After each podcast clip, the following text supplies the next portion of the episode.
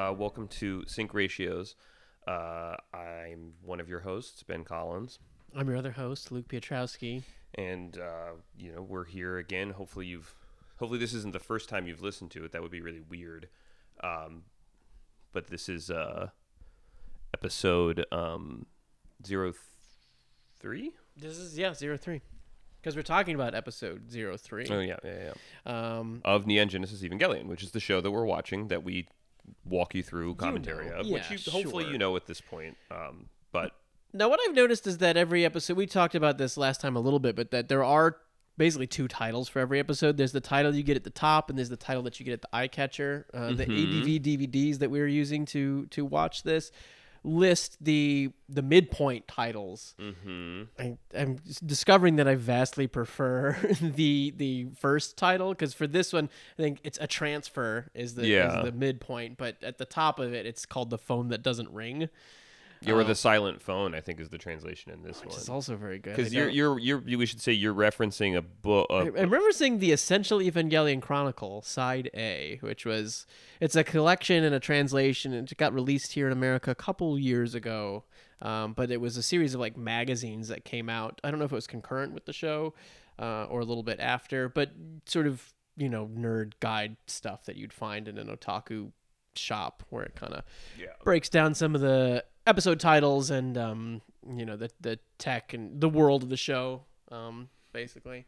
Yeah, so that's so, so you're you're sort of referencing that, but like like as we said before, uh, we're watching the Platinum Collection DVD set, which is different from the Perfect Collection or whatever it was called. That Right, which before. which may be different from whatever Netflix puts up and yeah, how we have no idea. translate the titles. Sometimes you'll see English words in some of them, but uh, but yeah. It, so the phone that never rings or the silent phone, I, I find to be really powerful. And last time we had the unfamiliar ceiling, I think was the first Mhm. one, and then the Beast was the midpoint title. And you know, Beast is a fine title, but unfamiliar ceiling is so much better. So, and I just love the way that the phone that doesn't ring um, pays off here at the end of the episode.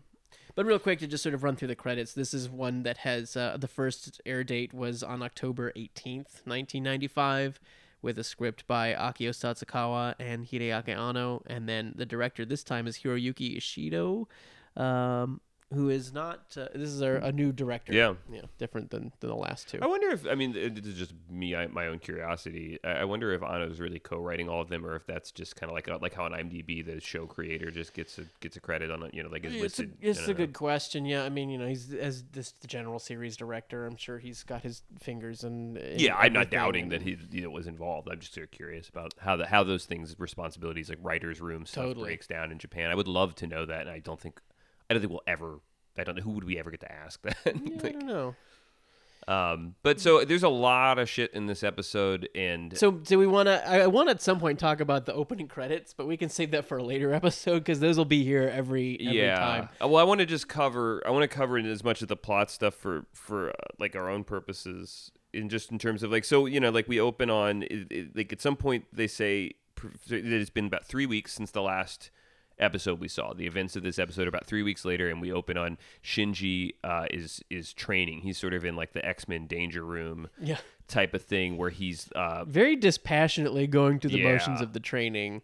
Um, we can see how hard this whole thing is hitting him. Yeah, which is which is you know that picks up in the same emotional tone as we sort of left him in in terms of like you know the guilt and the the the, the feeling of you know numbness that that this sort of thing causes him and the emotional trouble with it. But yeah, he's learning to fire this rifle thing at uh, imaginary targets that look like the angel Sachiel that we saw last time. And, I we're think this is the know- first time they talk about the umbilical cable. Yes, Right, They, and right off the scene. bat, Ritsuko's ex- explaining that to him that like i- i- it's like you have like five minutes basically if Right. the umbilicus is broken. And this this is an Ultraman thing. This is It is? Okay. yeah. This is I was gonna ask Ultraman has a color timer, and he has like three minutes typically all the different Ultramen to to use their power and like when the and then when the his color timer will start to flash, and that means that he's running out of time.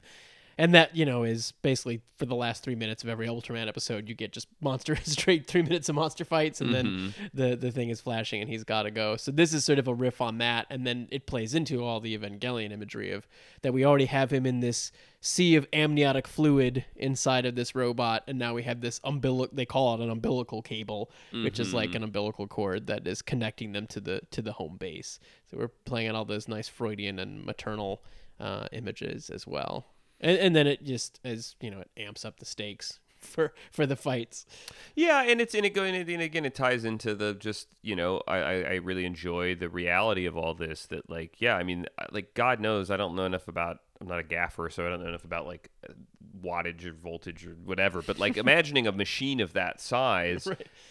being powered it's like yeah i mean that that's a that's a that, was that's a lot and it wouldn't you know you don't just make a robot thing that can just fly around and jump just f- forever like what is powering it how are these things working you know? Right. It makes what him very, the reality very grounded. Yeah.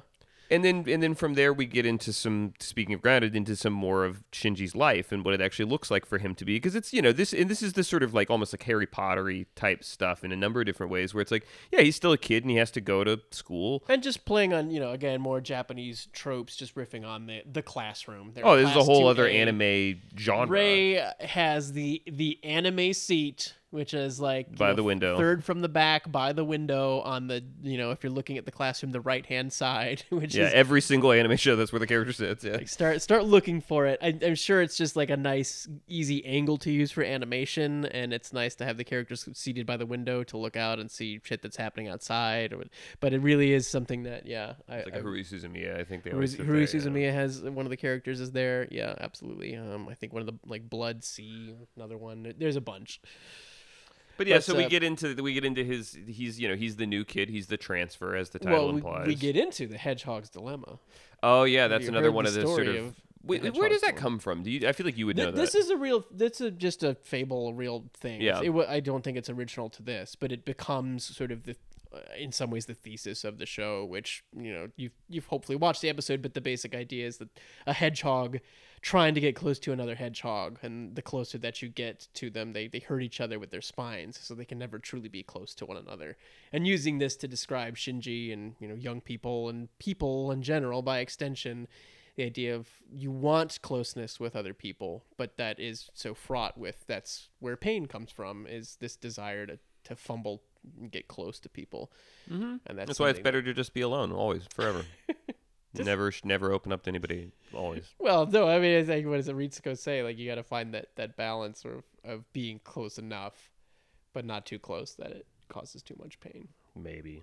But, um, But so so we get into the you know seeing him be isolated here, and you know uh, uh, the phone that doesn't ring is the cell phone that that she's gotten him, which is interesting because this takes place in 2015. oh, and- is it a cell phone? Yeah, I think so. I think she gets him a. Isn't, uh, is it not that? I think there's an image of a cell phone when oh, she says okay. it. I wasn't paying attention. I mean, it's, it's, they, I- cellular phones would have existed in Japan at that point in 1995, but I mean, they're imagining this is 2015, which is it's funny. There's no texting, obviously there would be, but like you know, she. but they all have laptops, and there's going to be a really Yeah. good like texting joke later on. Yeah, so we so so we're seeing him be an outsider, and people know that he's the new kid, and they they think that he's there's rumors around school in a sort of Harry Pottery kind of way that that you know maybe he's involved because it's we're we're also seeing how like you know everybody in Tokyo Three is aware. I mean, it- you know. This is this is big news when this stuff happens, and so everybody's well, aware we that talked there is last time about the cost, like of Yeah. people living in this, and I think that's really ep- epitomized by a character that I really want to call out as the big introduction. Well, two. Uh, there's Kensuke Aida, who is the guy in the glasses. He's who's a the- sort of like nerdy guy that's like a fan of of the Evas and stuff. He thinks they're cool. He is the otaku Yeah. like representative here. And then there's Toji Suzuhara, who is another one of my favorites, who is um, the tough guy, kind of the jock. He's he speaks Where he wears a tracksuit, as all tough tracksuit guys in Japan do. all the time. and the thing is, you'll you'll probably notice, depending on you know the translation of the subtitles and just listening to his voice and the dub voice and stuff, is he speaks with a with an Osaka dialect. So he speaks in a slightly different. It's usually translated into English as like a Southern accent, but it's sort of people from Osaka versus people from Tokyo and the, the Kansai district tend to be, you know, maybe more brash. Um, I've been told that too. I've been told that I've never been to Osaka myself, but I've, I've been told that, that the, the funny thing about Osaka is that everyone speaks. There's much less uh, English being spoken than there is in Tokyo, but they're much more friendly. Oh, and sort of outgoing. And my friends that have that have been there say that like, yeah, it's like you go to a bar and everybody wants to like talk to you, but they can't really speak English. But there's a much more. well, and a, I've heard that a- English with an Osaka accent is a lot harder for native English speakers to understand as well. I believe that. Yeah. Um, because a lot of the Americanized stuff or you know English words, uh, they're sort of made for uh, Tokyo pronunciation. Mm. But anyway, it's sort of like right right off the bat, it's sort of, that helps characterize the Yeah. character as he's this you know sort of brash kind of guy. But he's talking about at the top of the episode that his sister was uh, pinned under debris because of the battle with Sachiel from Yeah. the, the last angel that appeared. So he's pissed off and he doesn't like whoever whoever that pilot is that our own guy's fucking up our shit. Mm-hmm. Um, Yeah, they call out that Shinji's sort of shitty at being a pilot, which is funny because he kind of is at that point. well, because everybody does find out that he is the pilot. This is the texting joke I was talking about. Is everybody's got these laptops in the classroom, and the rumor has it that oh, the new kid, he, he might be the pilot. So somebody just some girl at the back of the room Mm-hmm. texts him and is like, "Are you the pilot? Yes, no." Yeah, it's like the it's like it's the it's at this point this is like a futuristic version of passing a note because this is Right. like I don't think that they had laptops in classrooms in No. Japan at 1995, but that was you know they accurately predicted that now you know in high schools kids have iPads and shit like that, and so like yeah they all have these laptops and so they have some sort of like inter classroom network where they can type to each other like an instant messenger kind of thing, Mm-hmm. and so they check yes or no and he says yes and then everyone freaks the fuck out. It's just being an idiot. He just like in a, in a lot of shows this would be like, "Whoa, no, you got to keep it secret," and like Yeah, no. sort of run with this secret identity thing like a superhero for like half the episodes. But he just immediately Shinji's like, "Uh, yes." because well, because I mean, I, I interpret it as he, he's he's he's both guileless and also appreciates the attention, and he, Yeah, maybe so. You know, and, and and but yeah, but what's funny about that scene, and they, and again, this episode has a lot of stuff in it, and I'm sure that we're gonna miss bits of it, but like it's worth talking about in that scene, and this is a very Anno, you know, thing to do. Not only the having massive amounts of mythology and backstory that you eke out in different That is, ways. yeah, that's not put in the foreground. Yeah, so so there's like the real classic high school, you know, trope of the boring. It's like Ben Stein and you know whatever, like the like the teacher that's just up there droning on and on and on and like Ben on. Stein. Yeah, I mean maybe there might even be a reference to Ferris Bueller. I don't know, but like it's it's this. We start the scene and, and it's like quiet because they're typing at each other, so you, you you're sort of still paying attention to him. But as the scene progresses, we get we're paying less and less attention to him. But what he's talking about is actually incredibly important information that will come out in later parts of the show. But this is, I think, This the is the big drop. and it's I the think- first time, and it's God, I've been waiting for it because I've been dancing around and not wanting to go into too much detail because it's like, oh, it's a Yeah, we talked about it last time. Yeah, But you can see how it's just kind of dumped out there, and that's that's why spoilers are so tricky with this because it's a lot of this just place setting stuff is yeah, it's the teacher droning on in the background while a more important character driven scene is happening basically in the foreground. But yes, there was this thing that happened called Second Impact that happened 15 years in the past, so Yeah. probably right around the time that Shinji was born. so And- around the year 2000 or something. Yes, yeah. the year 2000. And the story is that he's telling us that a meteor struck the Earth, melted the polar ice caps, fucked with the weather. Now we're in this land of eternal summer.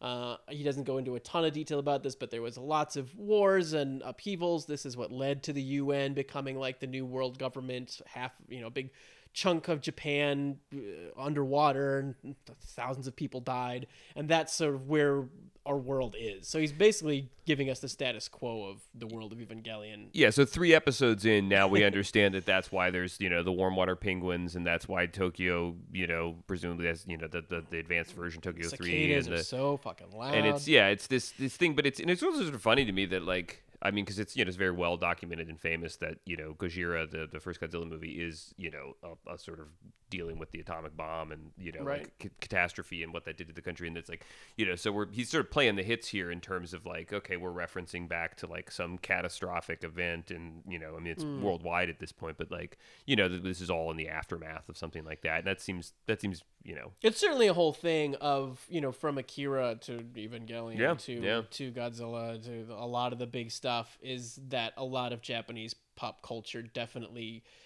is about and takes place in a world that is in the fallout of disaster and sometimes thinly veiled or less thinly veiled nuclear disaster and that's because you know their popular culture exists in a world that is Yeah. post nuclear disaster that And it's it's it's funny how I mean I don't think I mean everybody talks about you know, it's like if you don't watch a lot of anime or whatever, it's it's like the the, the, sort of like oh anime is so just like crazy and weird and like oh it's just all this like weird stuff where it's it's gross and so these things like that or whatever. But it's like you know, it, so much of this stuff exists, you know, started in existing in that post World War II you know, like it didn't really become until like the 80s or something, but it, like that is their culture is just, you know, it's a different, they're reacting to different things than we did. Yes. It's just, it, it, it is a fundamentally different perspective on the world. And I, I, I enjoy it. I think that's cool, but it's easy to forget that. Like watching Akira, especially, I've seen that movie so many times before. I like think in a about that. That's completely what it different is. way for Yeah. somebody else. Yeah. Yeah. Um, we'll talk about Toji. We'll sort of walk walk through the episode and and Toji's big introduction, his first interaction with Shinji once he finds out that he's the pilot, which is, I know a, a personal, you know, thing for us because we've seen so many different translations, Mhm. but I know. uh, The idea of sorry newcomer, I had to clobber you. That was the original one that we got attached to, and I think so. now he says, "Sorry, new kid, I had to beat you up." Or Sorry, something. transfer student. but I Yeah. had to beat you up. Something. Yeah, the like original line is "Sorry, new summer, I had to I had to clobber you, otherwise I wouldn't be satisfied," right. which I love. I've seen another one that was, um, you know, sorry, I, I had to, but I had to sock you good. Yeah, that's pretty good. So that, all of it, you know, doing his, trying to do some sort of American approximation of his approximation of his accent, but, but the idea here being that in order to feel okay about what happened to his sister, Toji's gotta, you know, take it out physically because she's, you know, that boisterous kind of guy. So he punches Shinji. And Shinji just markedly does not fight back. He doesn't fight back. He just lays what there. He, he says something while he's laying there that, that causes Toji to punch him again. I don't remember. Yeah, It's we the- could rewind the, it if we wanted punch. Um, and that's sort of their first meeting. Uh. Yeah, which is a great introduction for this character, and you know we'll see where the Where- relationship where goes. goes with him, and then, then Rei comes to get. yeah, which is like the first one of the first times we see Rei talk, and it's the first time she talks to Shinji. Really, She doesn't say much. It's like she just, there, there's an emergency needed." call. I'll go ahead. That's right. and she's still got her cast on and stuff like that. So we don't see Rei like in action or anything like that. But like you know, presumably you know, there's the, the, the alarm's been sounded and there's Rei's a big attack. deal. Rei Rei's a big deal. Maybe the, the other biggest character that you know. Yes, and and a, a kind of a watershed character for you know anime tropes and stuff. They're they're you're, you're kind of hard pressed to find an anime that doesn't have a Rei type character. yeah. Uh, in the aftermath of this, for for a good long while, and even still today. Which is sort of, I mean, if I had to kind of like, uh, uh, in a sort of narrative entertainment fossil record type of thing, I'd it's like a Spock kind of thing. Yeah, there's a bit of Spock there, and it, it is interesting to see that type of thing. You know, there's obviously um uh, Blade Runner-y kind of stuff Mhm. going on in terms of somebody who you know is is so closed off emotionally. Um, yeah, Spock's a good example. I'd actually like to. know- I've never thought about this before. Do you happen to know if Star Trek is popular in Japan? I don't know. Off, I've never thought about that. No, it seems like it would be, but it also circles. seems like it probably just could be Yeah, go I ignored feel because like they have so much shit been- like that that they, they been just don't stuff care. where I've seen in anime. I'm trying to think. Like, There's something called Otaku no Video that's that's all about like otaku culture and stuff. And yes, I think a lot of the Gainax guys talk about the ship design and stuff. So definitely Because because. Trekkies are kind of like maybe even the earliest version of otaku in a way. Yeah, Like that kind of kind of became like that's like the fact that we even had a name because like you know now every fan group if, a show if a TV show has been on for one season the fans call Right. have a name for themselves. But like I think Trekkies was like maybe the first. please Trekkers. They, they Well, well, there's a distinction. Yeah, now. there is a distinction. Although I, I don't really ever hear Trekker anymore. I know that used to be a bigger distinction because there was Trekkers were like TNG people or something. Well, Trekkies wanted to was it one of them wanted to live in the world like wanted to Oh. like be a part of the world Like they're speaking of Klingon and shit like role-playing and stuff and the others were just you know fans of the narrative i think i have to watch the documentary again but we're getting uh, Anyhow, uh, yeah, yeah, yeah. out of uh, out of Dude, I don't know if. Evangelion fans have a name for themselves, but But the idea of taking the Spock trope and, Yeah. and filtering it through like the you know the, the harem trope, which I know sounds so, so unwoke, but the idea of you know a harem being an anime thing of, and sometimes it is very you know uh, culturally like ugh, questionable and um, problematic, but but it, it goes both ways with gender too. But the idea of that in a show like this, especially a show made for young people, you sort of have these different avatars of who you have a crush on, who you want to be with, and, and oftentimes you have a character that has to choose. It is that you know I brought up before the Twilight thing of do you do you want the the werewolf or the vampire? Do you want do you want the bad boy or the or the clean cut guy or this guy or that guy? You know, and uh, so taking Spock and kind of putting him into that Yeah, kind of yeah. thing uh, is really fascinating. Uh, Yeah, so at this point we don't know that much about Rei, No, but just- but she she's obviously just distant and, and whatever, and uh, and they go. So we'll just to get back on the plot, so they they go. Rei doesn't do anything yet, but Shinji has to you know get in Unit One and, and because a giant penis is flying into the city. yeah. What's the name of this angel? This is Shamshel. Uh, this is uh, again named after real angel. Th- this angel and Sachiel are both designed by a guy named Yoshito Asari, who is you know a creature designer and does all sorts of stuff. He does another angel later on, Zeruel, who's another one of the big ones. Oh, okay. So yeah, I'll try and call out. Uh, That's cool. I didn't realize that the angels themselves had different. Uh, either the, the character design was different people. I kind of Yeah, you've got. I mean, the, the people are designed by Yoshiyuki Sadamoto, and he's the Mm-hmm. guy who is the author of the manga adaptation of Evangelion, which is really interesting because it kind Never of read starts that. to deviate. I've read most of it. I'd like to to finish it. That's that's a whole other thing, but it, it took. It just finished up. I want to say like four years ago. really. Yeah, and it started concurrently with the show, Jesus. and there were huge gaps between the thing. But yeah, oh, okay. So it wasn't just like an every month. no, thing. no, no. Oh, it, it just covers the same narrative thing as up through End of Evangelion, pretty much, and it starts to deviate a little bit, obviously, once it starts to get into the end stuff. But, but yeah, that's so he's the character designer, and he wrote and drew the whole manga. Interesting. Will be worth you know maybe covering at some point on this. But yeah, and then you have the mecha designer who we talked about last time is different, and then the different angels have different designers. So That's yeah, you've got different people sort of coming in to do uh, different things. Uh, I did just a little cursory glance at at Shamshel or Shamsiel and you know all the different things, but um, he's the the 16th watcher of the 20 leaders of the 200 fallen angels Okay. mentioned in the book of Enoch, and his name means son of God, but not S O N S U N. Interesting. Well, in this, he looks like a big phallus that flies around with sort of like light, uh, kind of Laser tentacles. Yeah, laser I, tentacles. I, I brought up uh, Beat Takeshi's character in Johnny Mnemonic. Who Yeah. has like a, a thumb laser, like a laser whip that he can take out, and that's that's its sort of main weapon. Yeah, and it and it, it's cool because it, like there's there's a bit that we both laughed at where it it, it whips pet like knocks Shinji over and uh and it slices a like a skyscraper like clean, which is what you made the Takeshi the beat Takeshi joke like but like it like slices it and you just see the building slide off of it sort of in the Like- background of the shot. This is the first time we see the buildings sink into the into the ground in preparation for an angel Yeah, attack. yeah. So like, you know, and everybody goes into the shelters. Like, you know, again, Yeah, so we're This covering very the sort of- Godzilla. Yeah. in these these emergency shelters. Uh, in Godzilla, it's uh, Gojira. They're they're in the aftermath, but people, um, you know, sort of in the school. Uh, the host made me think of the host when everybody's in like, Yeah, the high school auditorium. And uh, sh- uh, Toji and Kensuke are two of the people that are that are holed up in there. Kensuke doesn't want to be. Yeah, and he starts kind of ragging on Toji for, um, you know, it's like, oh, well, you beat him up, and he's the guy that's saving everybody in the thing. So like, you beating him up might actually like fuck everything. You know, like we might all die because he's not. He's gonna be worse at piloting it because you hurt him and stuff. And so But mostly he just wants to get out there to see it for himself because Yeah. he's such a geek for military hardware and stuff that he's like, I gotta see it in person. And then of course the you know they're not showing any of this footage. It's just a still photo of like nature on yeah, the yeah, the, the- emergency the broadcast yeah. system. So so they sneak out to go and see the fight, and they're watching Shinji fight this thing.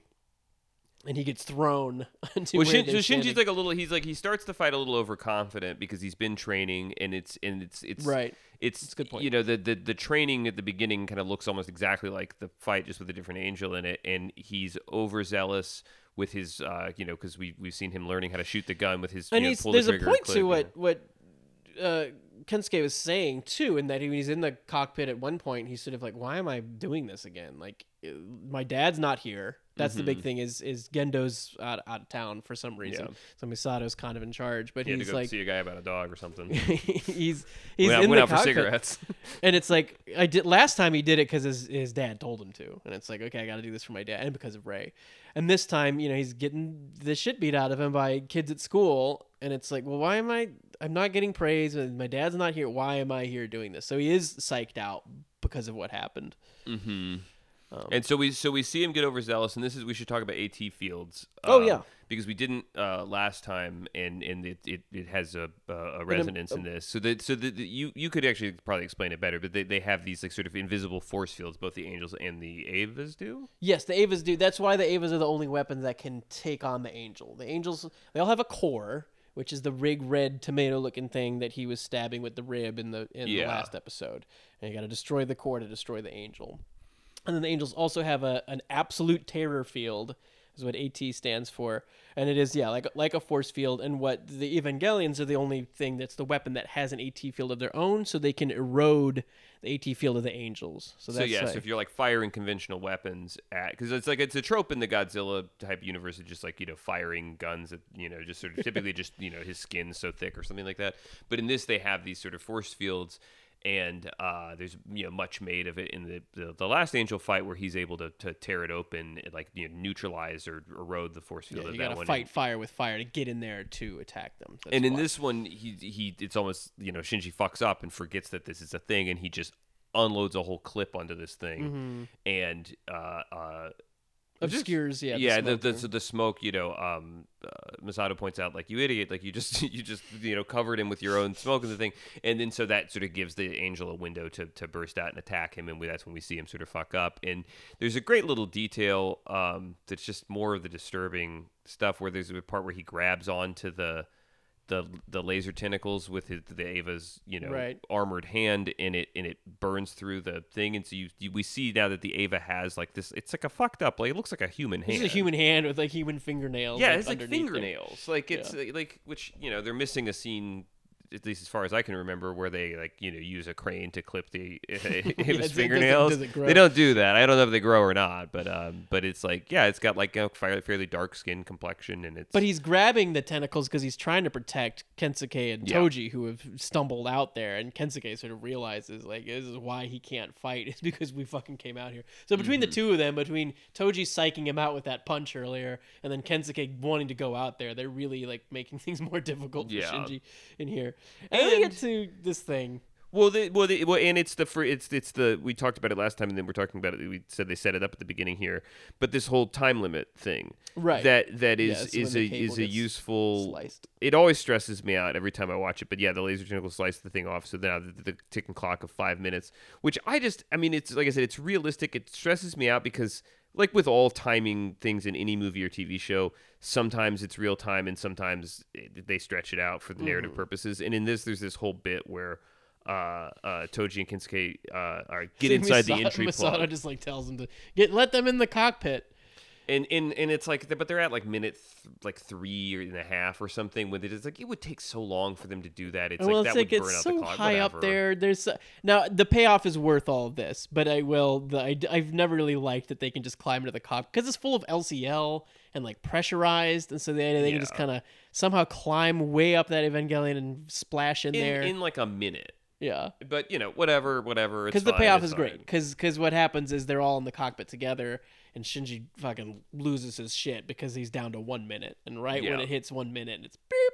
You know, like red, the clock turns red, and he just charges at the thing, and he takes out the He dis- progressive knife. disobeys orders. disobeys a direct order. Yeah, which is interesting because I mean, then that's worth because you know Shinji's we're gonna, tracking his you know shyness and his boldness and stuff is a component of the show, and so this is him. They've they've already said he kind of gets along, gets through life just doing what everybody tells him. Yeah, and so this is him. You know, I think to some degree he wants to like prove himself. He's got these other guys there that you know that beat him up earlier, and he he wants to be tough, and so he screams and freaks out and goes after, takes out the progressive knife, which is this the first time. First time we've seen the progressive knife, which is just there's so many. This show is just and it by design just dense with things, just uh, language and stuff and like seeds and probably stuff that was you know, it's world building stuff, but also things that were like we were gonna pay off on these clues.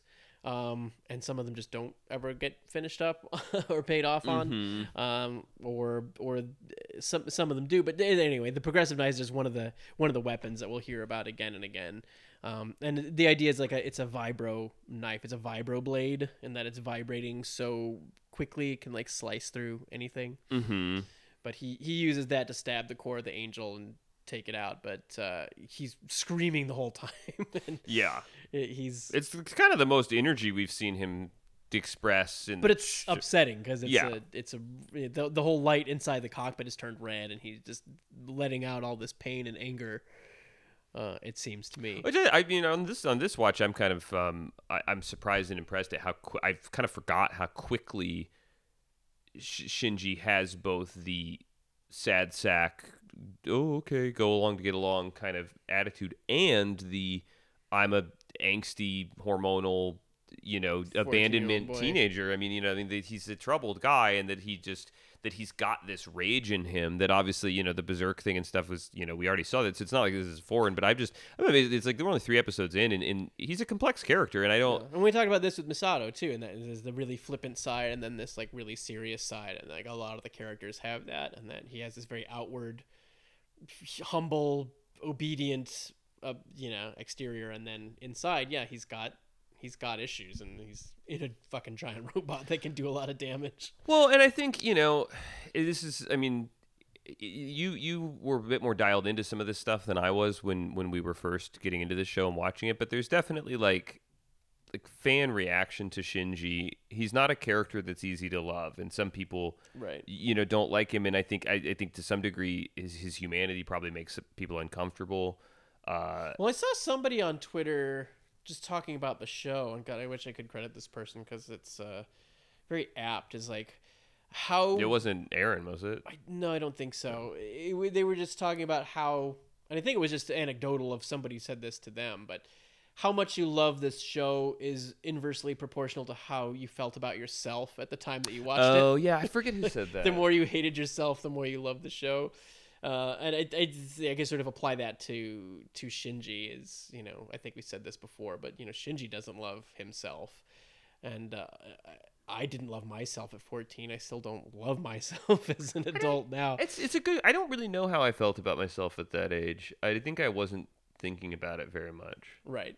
You know, but Sure. I but I but I did. I Well, did there are other relate to him. characters I relate sort to of- him more now, to be quite honest with you. I think. I mean, like, you know, just in terms of like not well, I mean, not To- Toji is a character that doesn't think about it very much. You know, I think Mhm. Toji's a character that gets by. Is like, I care about my sister.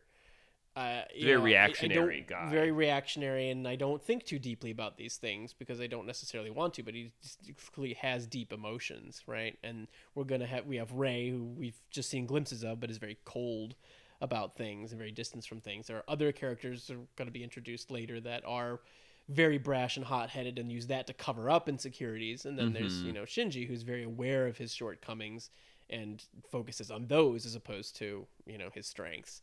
And so we get a real gamut of teenage characters who are all feeling weak and feeling about themselves a certain way, whether they allow themselves to express that or not. Yeah, and it's in, in the, the the Eva sort of becomes you know part of Shinji's self expression because it is you know it, that's where he feels safe to be emotional. Mhm. And you know the the screaming and the violence and stuff. It's like well that doesn't he doesn't you know really.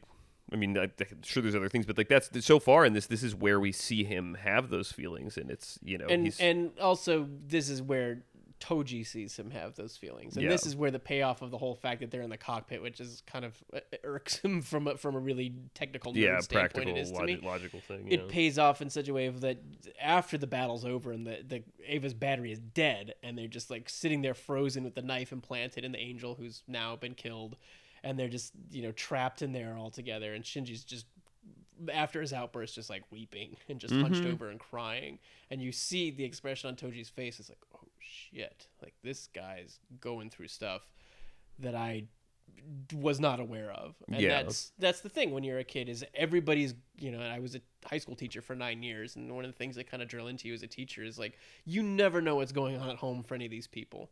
So they present themselves in a certain way and they behave a certain way and there's there's shit going on with them and that's because there's there's a backstory that they don't necessarily want you to know. And like Toji's like, yeah, I want to punch you because you're Mhm. I feel responsible for what happened to my sister. But then you can see the pain that this guy's going through, and on Toji's face, you can see the the pain of like he doesn't he doesn't know what to do. Like Mhm. I'm watching this kid cry, and I don't know what to do.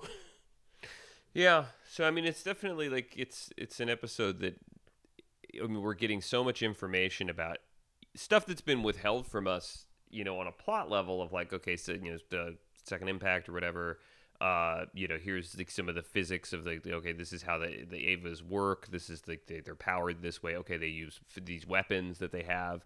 You know, this is they train him in this way. So we're seeing a bunch of the stuff that like at this point, if you if you've just been watching and you're sort of lost in some of the details, okay, now we're getting that, but we're also getting you know more sides to Shinji that we're kind of getting by just watching it. There's less discussion of it in this episode. Is there like in other episodes? There's more like talking about things and this is more just watching him be a certain way and watching people react to him in a certain way and Mm-hmm. and the you know yeah it's just a, it's a good it's a good episode i forget that this is like it's so fast Well, and it has a powerful ending. Like this is the thing. I think you know. I remember watching X Files, and there there would be certain episodes that when when it would cut to black, and executive producer Chris Carter would come up, like it would be like really impactful. Like they would know what to cut out on, and how you know certain episodes are really good at that. And you know, Buffy had another one like when when you know executive producer Joss Whedon would come up, and you'd you'd cut to black on something really great. And I think this the last episode as well. I think it ends on Misato saying, you know, hang Misato mm-hmm. saying, "Hang in there," to Shinji, and this is, you know, we at the top of the thing we get the silent phone as the title of the episode.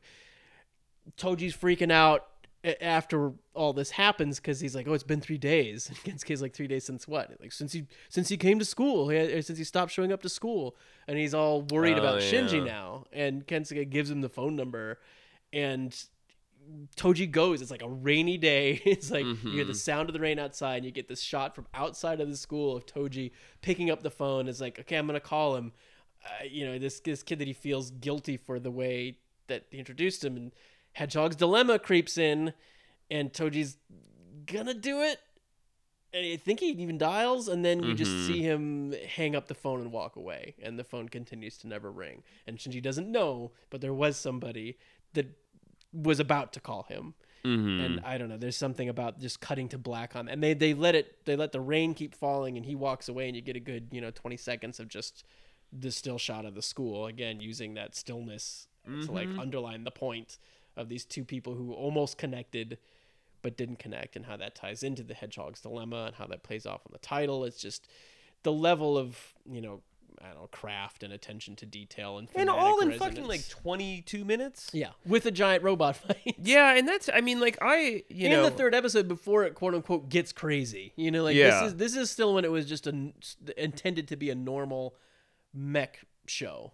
And it's it's like I mean I you know we, we don't need to get all like shop talky here, but it, it comes up a lot. You know we said we we were you know we're writers and and we've written a lot of different stuff and different forms and things like that. But it's funny to me that like in we said before I think at the in episode zero maybe that you know it's it's thirty minute is is seen in America or traditionally has been seen in America as comedy as sit, sitcom length Right. and and and that that serious shit takes an hour to do and like again a lot of the times you know i don't know what this was like to watch this when it aired it would be very interesting I don't even know. I should look at what time of day it aired. That's was a really was good this question. a morning show? Is this an evening show? What, because uh, like this is these things are so fast and typically you know we've always watched it on dvds and you tend to watch like a disc a night or something like well. VHS is first. Yeah, yeah, yeah. But like, but like when we would, you know, when we would like, you know, we do it with get, you know, you, you get like a group. You kind of pick your group of people that you're going to show it to this time. You have five or six people. You don't want too many. You don't want too Then few. you sit there like Kumail Nanjiani and uh, the Big Sick and just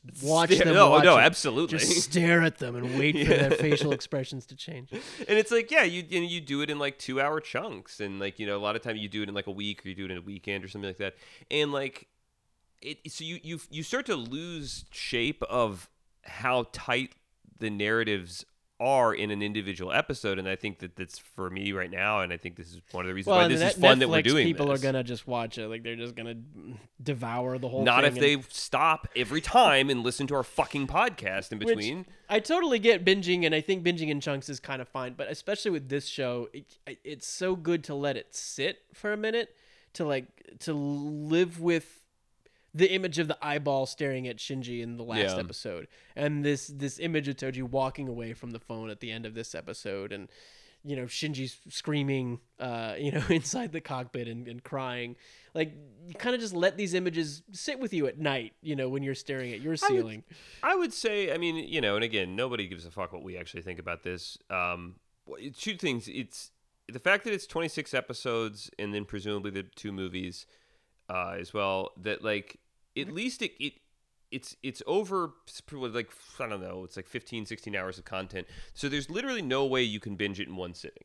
So that's good because there's some of the some, Some some people might be. I mean, some to. people might, but I'm saying like you know on a realistic level, like when like Maniac or something went up when it's like Right. eight episodes or something like you know, you know if I'm if I'm bored enough, I'll do a whole thing sometimes. Sure, Stranger Things. I know Yeah, oh, will just yeah, sit yeah. through the whole eight hours. Or So hopefully it's a little bit beyond your reach as far as just an actual single sitting viewing. But I, I would say, and again, this is where I say no one needs to give a fuck what I think or what anybody thinks. I think that this is a great show to to do in little chunks, and I think that you know you treat it like a you know because 20, 22 minutes is very short. yeah, Um, you're not going to watch one a night. I get that. If you want to watch one and then listen to the podcast, I think that's the best way of doing it. But I think that realistically, if you watch, you know, two or three in a row and then, you know, take a little break, you know, or something and let it kind of sink in because the tonalities of this and the progression of those tonalities as it, it sort of snowballs into things over time is, is really, because there it's are a all ple- it's a really great experience. and it, it is designed for your imagination to sort of filter these different channels. And your,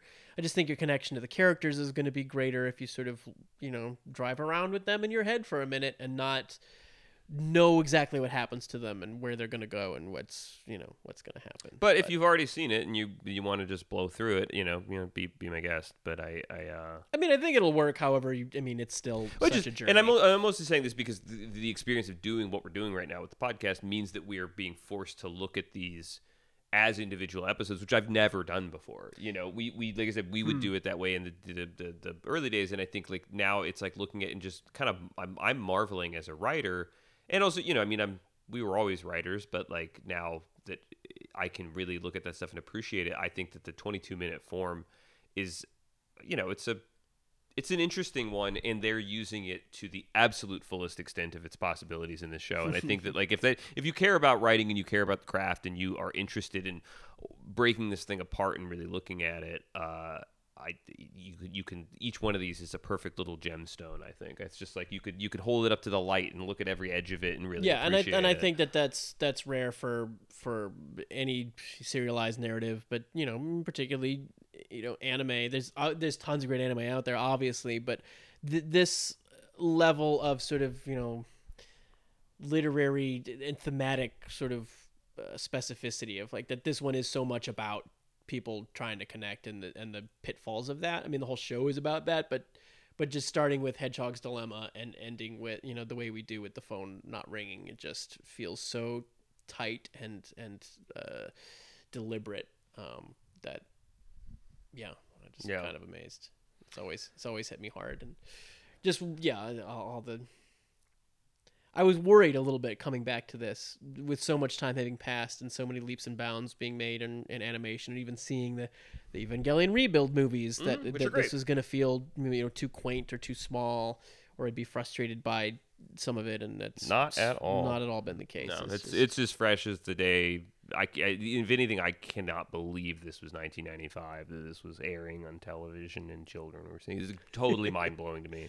Yeah. Um, this is sophisticated shit, and it should be treated as such. But uh, we probably gonna- should yeah, call we'll, it. We'll call it and uh, come back for episode 04. yeah, And uh, I look at there's the two titles again. Uh, I, I think Hedgehog's Dilemma is probably what the DVD calls it, but uh, Mhm. the far superior other title that I've got here is Rain, comma After Running Away. Oh well, those are both good. But yeah, I, I feel you on that. After Running Away. Yeah, that I sounds like a that sounds like a Ryuichi Sakamoto album title or something. it sounds like some sort of you know like I don't know like a uh, Walt Whitman poem or something. Yeah, yeah, yeah, yeah. Um, Um, okay, guys. Uh, thanks for listening. Uh, we'll we'll see you next time. yeah.